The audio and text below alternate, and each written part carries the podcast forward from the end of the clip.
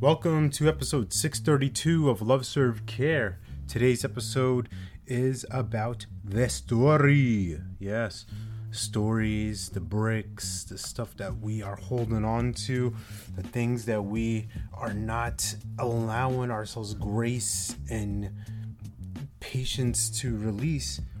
Well, hopefully, this episode in these three minutes gives you an opportunity, a new possibility of what it could look like for you to drop the story.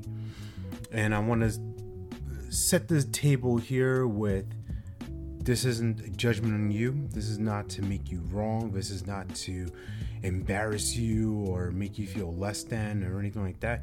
But I want to get clear and get us on the same page as far as what the story is doing or what it's creating for you.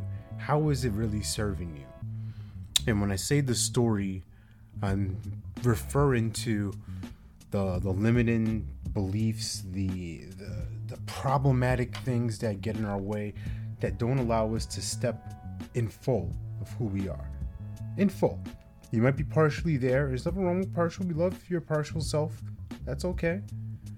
But there's another level, right? There's another opportunity for you to express who you are, to share who you are, and what that means for your practices. More clients.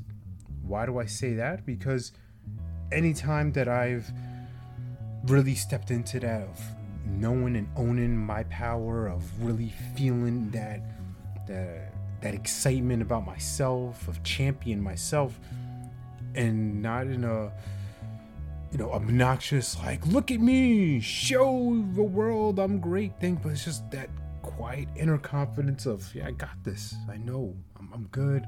I'm, I'm, I'm capable. I'm, I'm, I've got evidence of my own success. I have alignment of what I'd like to create in the world and how I'm able to do that with other people.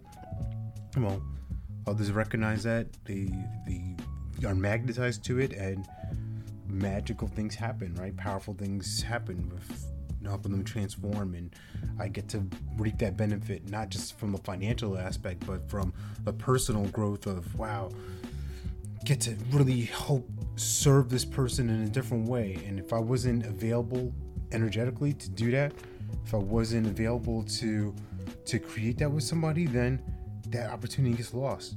So I want this to be a, a serving guide for you of what's possible releasing these stories, releasing yourself from the judgment, releasing yourself from the prison of your own limitations, because there's no limitations. It's only what you believe to be true. So, all that said and done, remember you're born to live your life with abundance. You're the master of your future, you control your freedom, and you have complete dominance of your thoughts, your emotions, and your habits. Take care. God bless. Stay blessed.